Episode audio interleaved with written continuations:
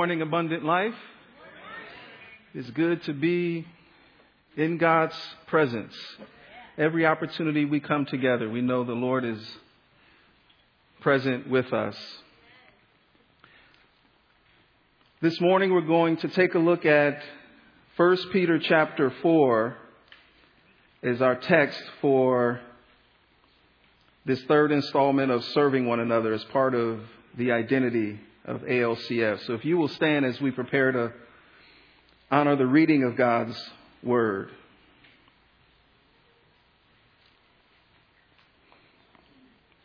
First Peter chapter 4, we're going to read verses 10, verses 7 through 10. First Peter chapter 4, beginning at verse 7. The end of all things is near. Therefore, be of sound judgment and sober spirit for the purpose of prayer. Above all, keep fervent in your love for one another, because love covers a multitude of sins. Be hospitable to one another without complaint. As each one has received a special gift, employ it in serving one another as good stewards of the manifold grace of God. You may be seated.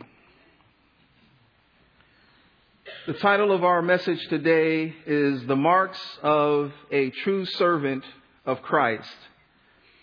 Peter says in our text that the end of all things is near. That was true some 2,000 years ago when he wrote it, and it is certainly true today when we look at the condition of our society and of our humanity. The end of the world as we know it is quickly coming to an end.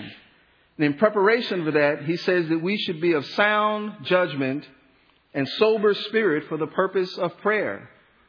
We should have a spirit of humility and we should grieve the reality that the end of all things is near.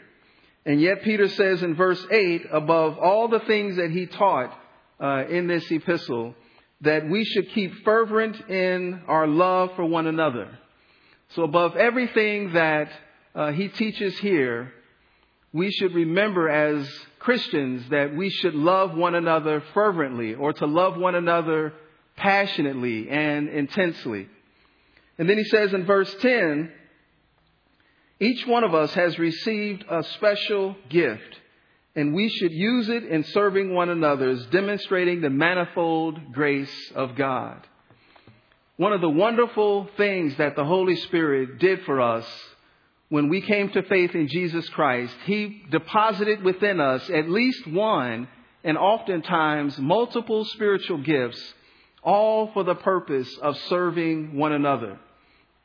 These spiritual gifts are special abilities, which is which indicates the fact that in our own ability, in our own strength, we are not able to effectively serve the Lord ourselves. The Holy Spirit is called a helper in the New Testament, and the Holy Spirit helps us to fulfill God's calling and ministry in our lives by giving us these special abilities called spiritual gifts. Now, in the New Testament, there's three different verses or three different passages of Scripture that provide a listing of spiritual gifts for us. They're found in Romans chapter 12, verses 6 through 8, 1 Corinthians chapter 12, verses 8 through 10, and then verse 28, and Ephesians chapter 4, verse 11. I would encourage you, for those of you who have not seen spiritual gifts listed in Scripture, to take a look at these passages uh, in your free time, in your study time. And for those of you who are interested, you don't know what your spiritual gifts are, but you're interested in learning what they are, uh, you can Google spiritual gifts test uh, on the internet, and a number of assessments will come up where they will ask you questions. And after you've responded honestly to the questions, it will provide you a listing of primary, and secondary spiritual gifts that may be deposited in you. But the best way to confirm what spiritual gifts you have is to actually begin to serve other people out of what you think might be a gifting. and the Holy Spirit will confirm for you what those spiritual gifts are, as well as uh, the people uh, that you serve.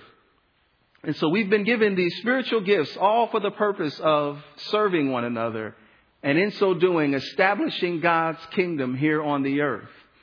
Now, the reality is that our Father in heaven doesn't really need us in order to establish his kingdom on the earth. The same God who spoke in Genesis chapter 1 uh, life into existence as we know it is certainly capable of uh, completing and creating his kingdom here on the earth. But because of his love for us, he allows us to enter into a partnership relationship where we can partner with him through the gifts that he gives us for the purpose of establishing his kingdom here on the earth. And this is a wonderful privilege that he gives all of us. Think about it. The Father who created all things, who saved us, gives us an opportunity to then partner with him in doing his work of establishing his kingdom on the earth. And so we want, as brothers and sisters of faith, to be very serious about discovering what our gifts are and then operating in those gifts so that we can enter into this work that He's called us uh, to fulfill. Now, many of us spend a great deal of time doing things like fulfilling our career pursuits, raising uh, our families, uh, different recreational or personal pursuits. And these are all good things for us to do but the reality is these are temporary things when you think about them. These only have temporary value, value for the time that we live on this earth. But when we enter into God's work here on uh, this earth, we enter into a work that has eternal value. So when we minister to people, especially those who don't know Jesus Christ, and the Lord uses us to help them get saved, guess what? we can thank God that we were an instrument in His hand to see someone enter into salvation, which is of far greater value than anything that we can do on the earth. And so all of our personal pursuits, our careers, all of those things are important and we should certainly give time to those things, but we should prioritize the kingdom work that our Father has given us to do. Jesus says in John chapter 17, he gives us the, the goal of our work. If you'll turn to John chapter 17. Jesus is praying towards the end of his ministry, and he says in John 17, verse 4, he prays, I have glorified you on the earth, having accomplished the work which you have given me to do. And so we see here the goal of our serving one another. There's a work that all of us are called to do. And as we fulfill that work, we bring glory to our Father in heaven. And that's why Jesus, when he started his and completed his three and a half year ministry on the earth, it was in fulfillment not only of the work that the Father had given him to do, but more importantly, to give glory to his Father in heaven. And so, brothers and sisters, we want to be about the business of discovering, again, what our gifts are and saying, Lord, empower me by your Spirit in order to operate in these gifts. Show me what your calling is. Show me how you want to use me so that I can bring glory to you in heaven. As true servants of Christ, there are three things that I want us to take a look at that make up a true servant of the Lord. The first is found in Philippians chapter 2. If you'll turn to Philippians chapter 2.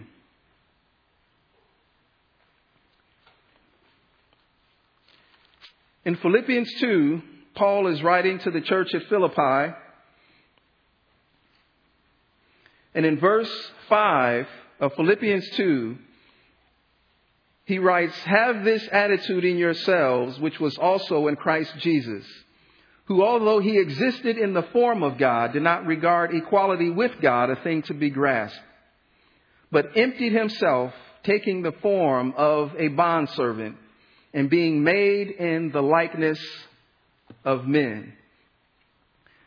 Paul tells us that Jesus, the head of our church, of this church, as an example for you and I, he came into this world and he emptied himself.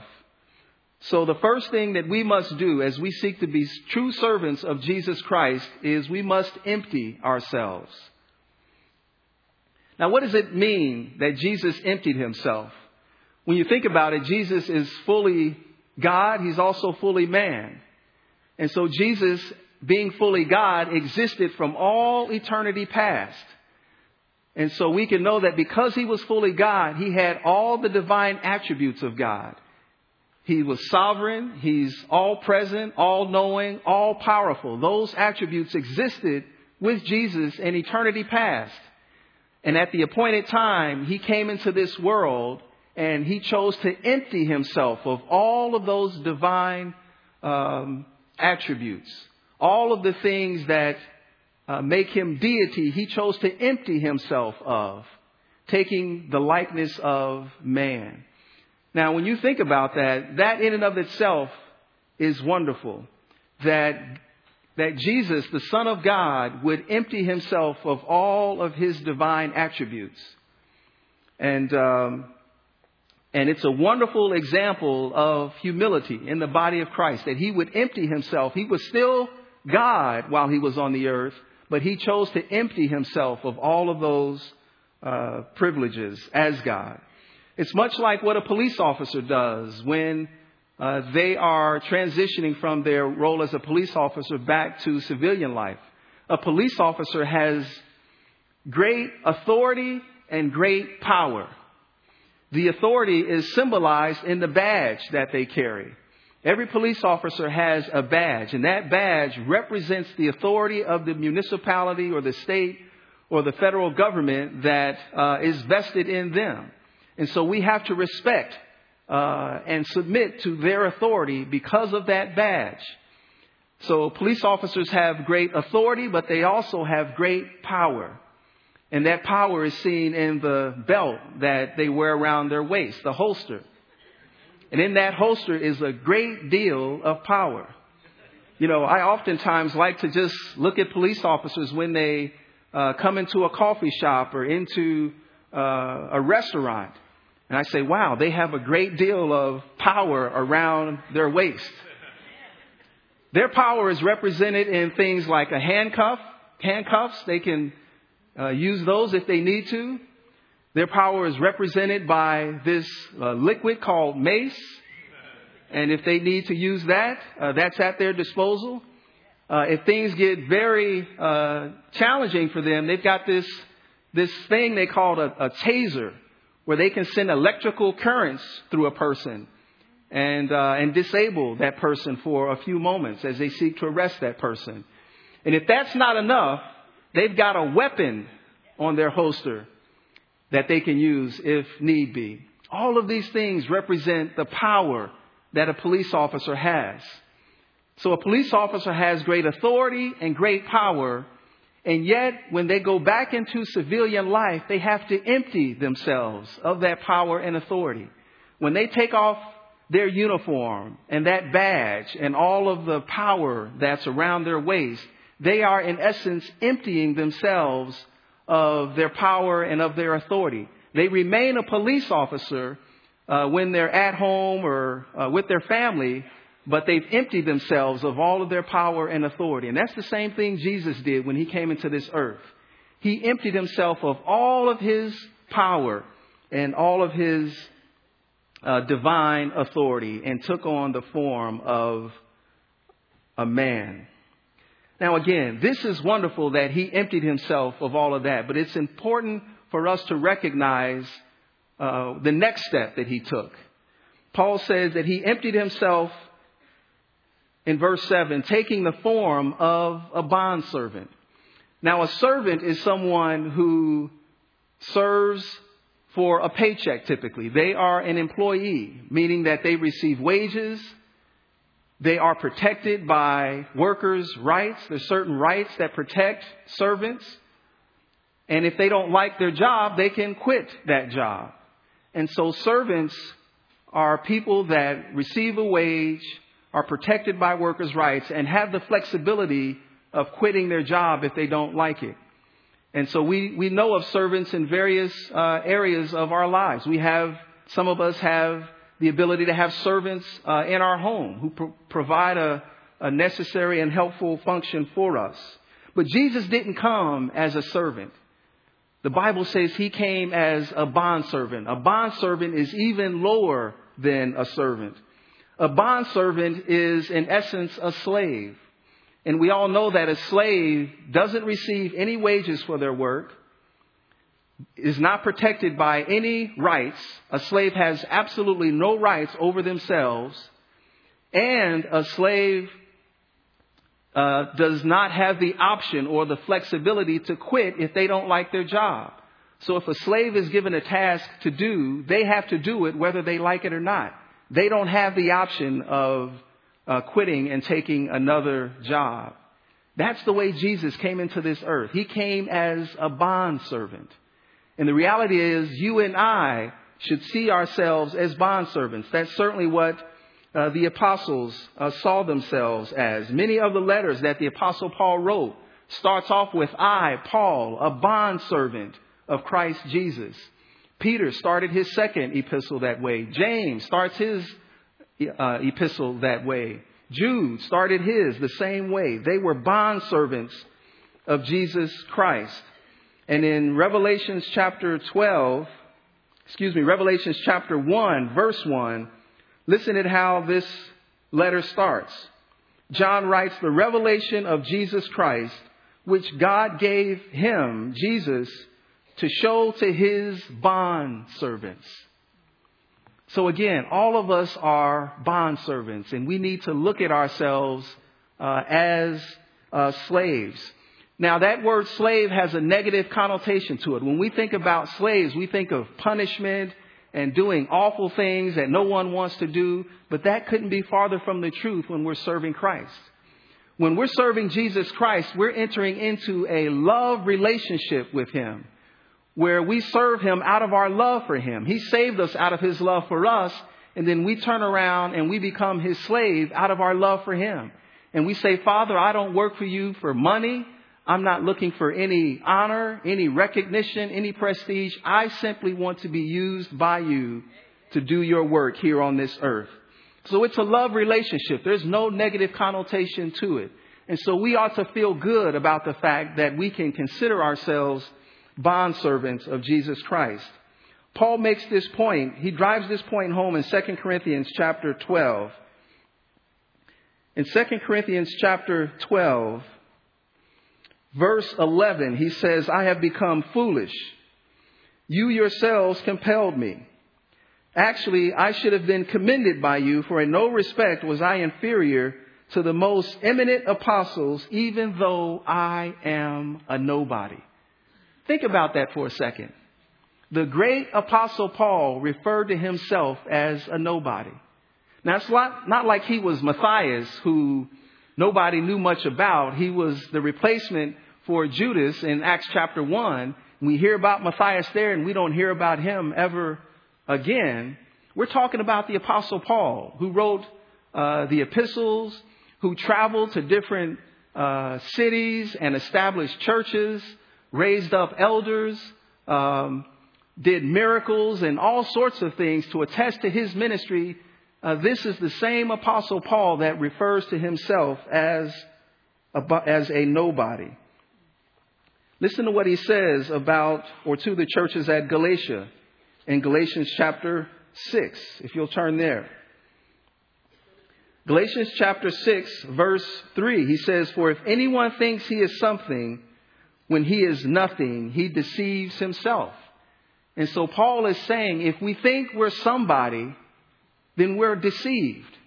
We have to see ourselves as nobodies. We have to see ourselves as uh, bond servants if we are to have the right mindset as we seek to serve God.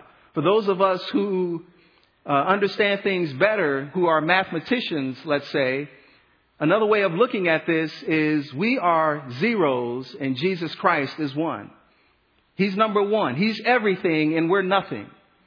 And so we want to constantly remember that as we seek to be a servant of Jesus Christ, we want to think of ourselves as bond servants, as slaves who have a love relationship with the Lord. Now, what are the things that we should empty ourselves of? The first one is pride. When we serve Jesus Christ as his slave, there should be absolutely no place for pride in our lives. We should have zero pride because to have pride is to think that somehow we are the, uh, the holders of that, that we in essence become the gift or the ministry that the Father has given us and we rob God of the glory that He's owed when He's given us the gifts in an effort to serve Him. And so we want to empty ourselves of pride. We want to empty ourselves of seeking the approval of man. This is a difficult one because all of us want to have some sense of approval by our coworkers, uh, by our friends, by our family members. But if we're going to be true servants of Christ, we cannot seek the approval of man.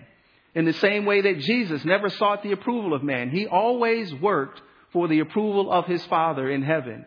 And there were times during the course of his ministry where he had some very difficult teachings and people couldn't handle what he had to say. But he was okay with that because he knew that this is what his Father wanted him to teach uh, and to share with his disciples. And so we should empty ourselves of the approval of man. We should also empty ourselves of our intelligence. Now, our intelligence is useful for a number of things. But when it comes to understanding God's Word, when it comes to the ministry, serving in the ministry that the Father has for us, our intelligence, uh, we should empty ourselves of.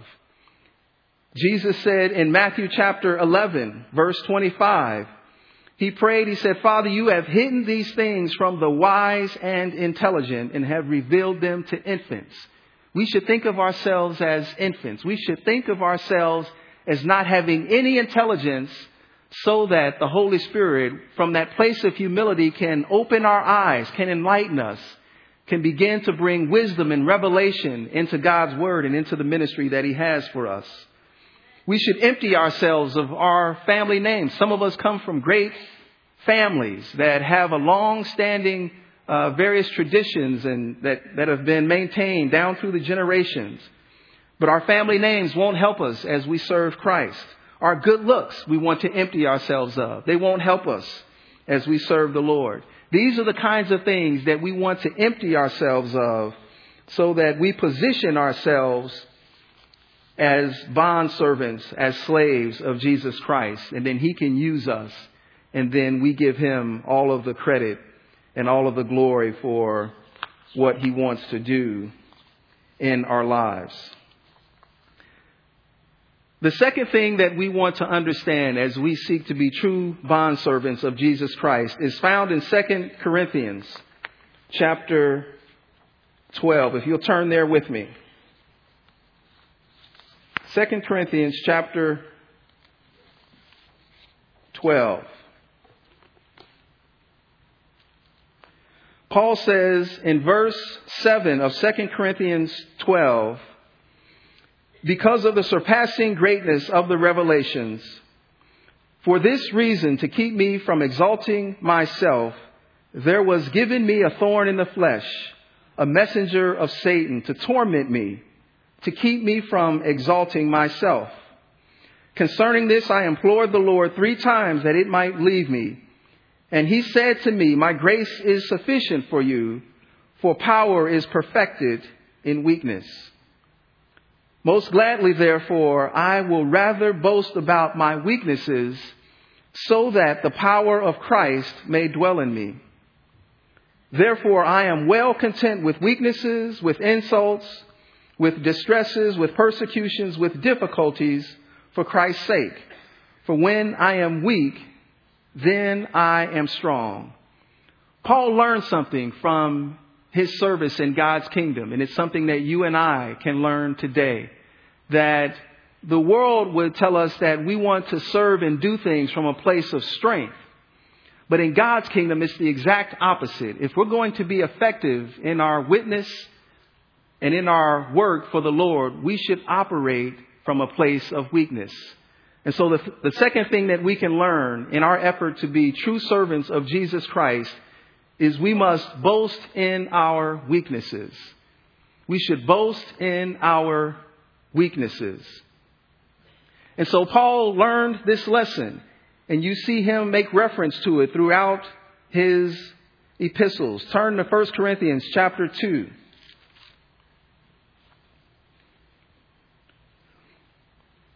In 1 Corinthians chapter 2, beginning at verse 1, Paul says, And when I came to you, brethren, I did not come with superiority of speech or of wisdom, proclaiming to you the testimony of God. So right there, we see him emptying himself. It's not about his uh, speech. It's not about his eloquence or his wisdom. He says in verse 2 For I determined to know nothing among you except Jesus Christ and Him crucified. I was with you in weakness and in fear and in much trembling. And my message and my preaching were not in persuasive words of wisdom, but in demonstration of the Spirit and of power, so that your faith would not rest on the wisdom of men, but on the power of God. This was something that Paul learned during the course of his ministry, that he was most effective when he was at his weakest. Because when he was weak, then the power of God was made manifest uh, in him. And so he came to a place where he felt content and felt okay with the various difficulties and the challenges uh, that he faced because he realized that when he was weak, the Holy Spirit was powerful in his life. Jesus modeled the same thing for us, and Paul makes note of that in 2 Corinthians chapter 13. In 2 Corinthians 13, in verse 4, Paul says of Jesus, For indeed he was crucified because of weakness, yet he lives because of the power of God. And so when Jesus hung on a cross, he, he he was in a very weak place, in a very weak state of mind. Yet the power of God was made manifest in him. In Matthew chapter 27, verse 54, uh, one of the centurions who witnessed Jesus hanging on the cross responded by saying, after he witnessed all the earthquakes and everything that took place as Jesus died, he said, This truly was the Son of God, or this truly is the Son of God. And so in Jesus' weakness, we see the Spirit and the power of God being mani- made manifest uh, in Him. And so that's where we want to be, brothers and sisters. We want to be people who are content with our weaknesses. It's not about our strengths that allow us to be effective in ministry uh, for the Lord. If we want to see the power of God come through our service towards one another, we want to be content in our weaknesses. So a good question that we should ask ourselves is what are those times, those ministry opportunities that the Lord gives us where we are at our weakest? What are those times where we feel like we don't have the ability? We don't know what we need to do. We don't have the strength. We don't have the knowledge. We don't have the wisdom to do what God is calling us to do. God may be leading us to witness to someone and we feel like we don't know what to say. We don't know what to do. God may ask you to stand up and to uh, teach a, a Bible study and you feel like I don't, I don't have the power to do that. Who am I to do that? The reality is it's in that place of weakness where the Spirit can be sufficient for us. Every true servant has to be broken by God. We see it in the Old Covenant and we certainly see it in the New Covenant. Paul was a broken person. And all of the things that he experienced in serving Jesus that were difficult for him kept him in a place of brokenness. And it's in that place of brokenness that we have to depend and rely completely and totally on the Lord. And so the trials that we go through in our lives are good opportunities for us to stay in a place of brokenness. If we're married to a difficult spouse, for example, that's an opportunity for us to be broken. If we're in a season of unemployment that's an opportunity for us uh, to be broken, where we have to rely upon the Lord. If we, uh, sickness, if there's sickness in our bodies, we can rely upon the Lord in that time of weakness. These are the trials that the Holy Spirit can use to perpetually keep us in a place of brokenness so that we have zero confidence in the, ple- in the flesh and we rely completely and totally on the power of God. The great danger that all of us have as we seek to serve Jesus Christ is pride. It was true for the Apostle Paul. All of the things that he was able to do, uh, the temptation for him was that he was puffed up. He became puffed up. And that's why the Holy Spirit allowed this uh, messenger of Satan to torment his flesh. To keep, Paul said, to keep myself from exalting myself. And so pride is always an issue because the Holy Spirit can give us a gift such as, say, uh, healing, and we pray for someone. We lay hands on that person and we say, Lord, in Jesus' name, please heal this person of this condition. And then either instantly that person is healed or within the next 24 or 48 hours that person gets healed. And then we start to feel good about that. And then next week we go to a prayer meeting and we sense the Holy Spirit is leading us to pray for healing for someone and we lay hands and we pray for that person. And next week we heal, we see the Lord heal that person. And we do it again next week.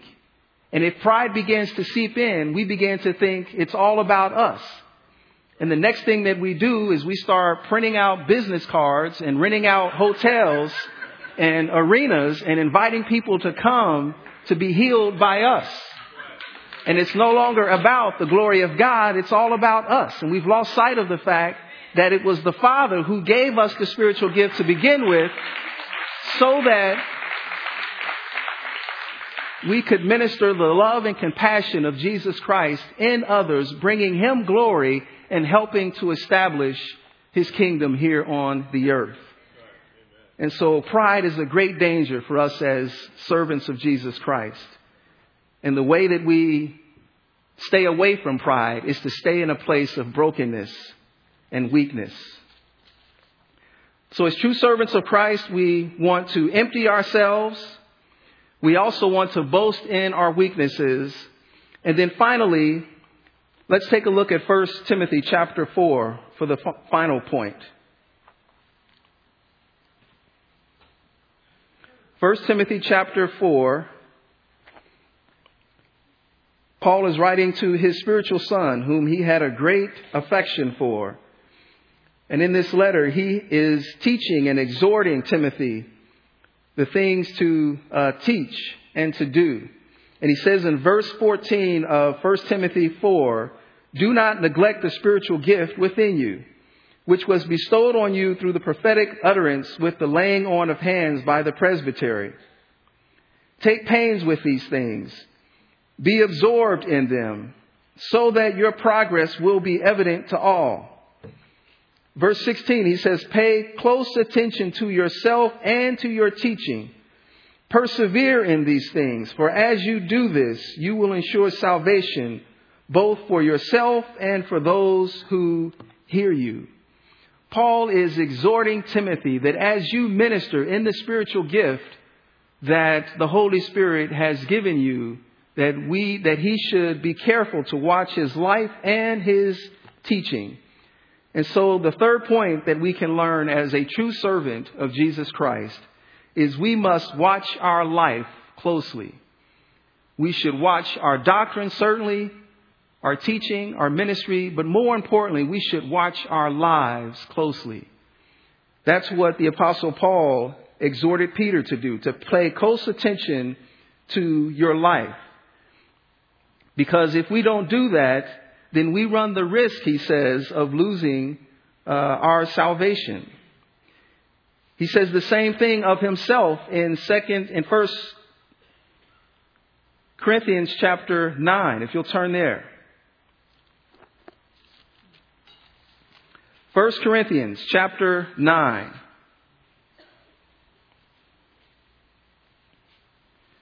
In verse 27, Paul writes, But I must discipline my body and make it my slave, so that after I have preached, preached to others, I myself will not be disqualified.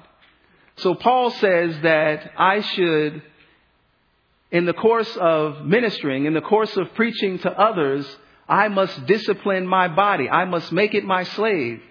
Meaning that I have to watch my eyes, what I look at. I must watch my ears, the things that I listen to.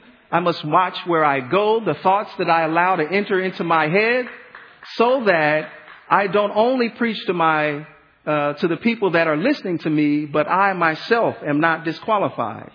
And so Paul is saying that we could minister in the name of Jesus out of the gifts that he's given us, but if we don't watch our life closely, if we don't discipline ourselves, we ourselves could be disqualified. Jesus says the same thing in Matthew chapter 7. If you'll turn there.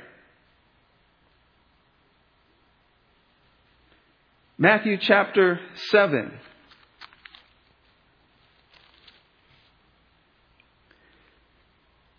Jesus is speaking and he says, Not everyone, verse 21, Matthew chapter 7, verse 21.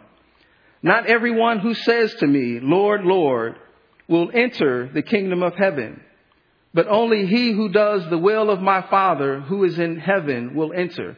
So Jesus makes it clear here the people who will enter heaven are those who do the will of his Father in heaven. And then he says in verse 22 Many will say to me on that day, Lord, Lord, did we not prophesy in your name? And in your name cast out demons, and in your name perform many miracles. And so these are Christians who are operating out of their spiritual gifts prophecy, uh, miracles, casting out demons. These are gifts that the Holy Spirit uh, gives us for the purpose of serving Him. And Jesus responds and says in verse 23, And then I will declare to them, I never knew you. Depart from me, you who practice lawlessness. Lawlessness is a word for sin. So Jesus, in essence, is saying, I never knew you. Depart from me because you were those who chose to live and practice sin. And so this is a very sober warning for all of us as followers of Jesus Christ that we want to pay close attention to our lives. We want to examine ourselves and make sure that uh, there is no conscious sin in us. Look at what Paul said in 1 Corinthians chapter 4. In 1 Corinthians chapter 4, verse 4, Paul says, I am conscious of nothing against myself, yet I am not by this acquitted. But the one who examines me is the Lord. And so we want to have a clear conscience. We don't want to have we don't want to be in a place where we are deliberately, knowingly practicing sin. And so we don't want this to create any sense of anxiety for us, thinking that, oh my God, there's uh, a bunch of sins, and because I have all of these sins in my life, I'm going to hell. That's not uh, what's being stated here. All of us have sins, but we want to make sure that as soon as we are conscious of any sin that's in us, that we are quick to repent, that we are quick to forsake that sin, uh, to turn away from that, to say, Lord, forgive me. I've offended you. This doesn't honor you in any way. I forsake this. Forgive me. Purify me. Cleanse me. And when we do that, He forgives us and He purifies us. And our conscience is clear. Our conscience um, is there's nothing that, uh, that we're aware of. And he says here that the Lord is the one who examines us. So we can take comfort in the fact that the Holy Spirit will make us aware of the times where we fall into sin.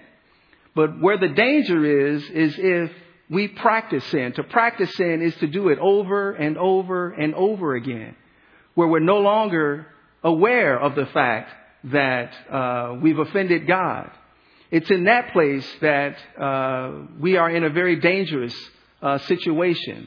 And so we want to be quick to recognize any sinful patterns in our lives so that we can set things right between ourselves and the Lord.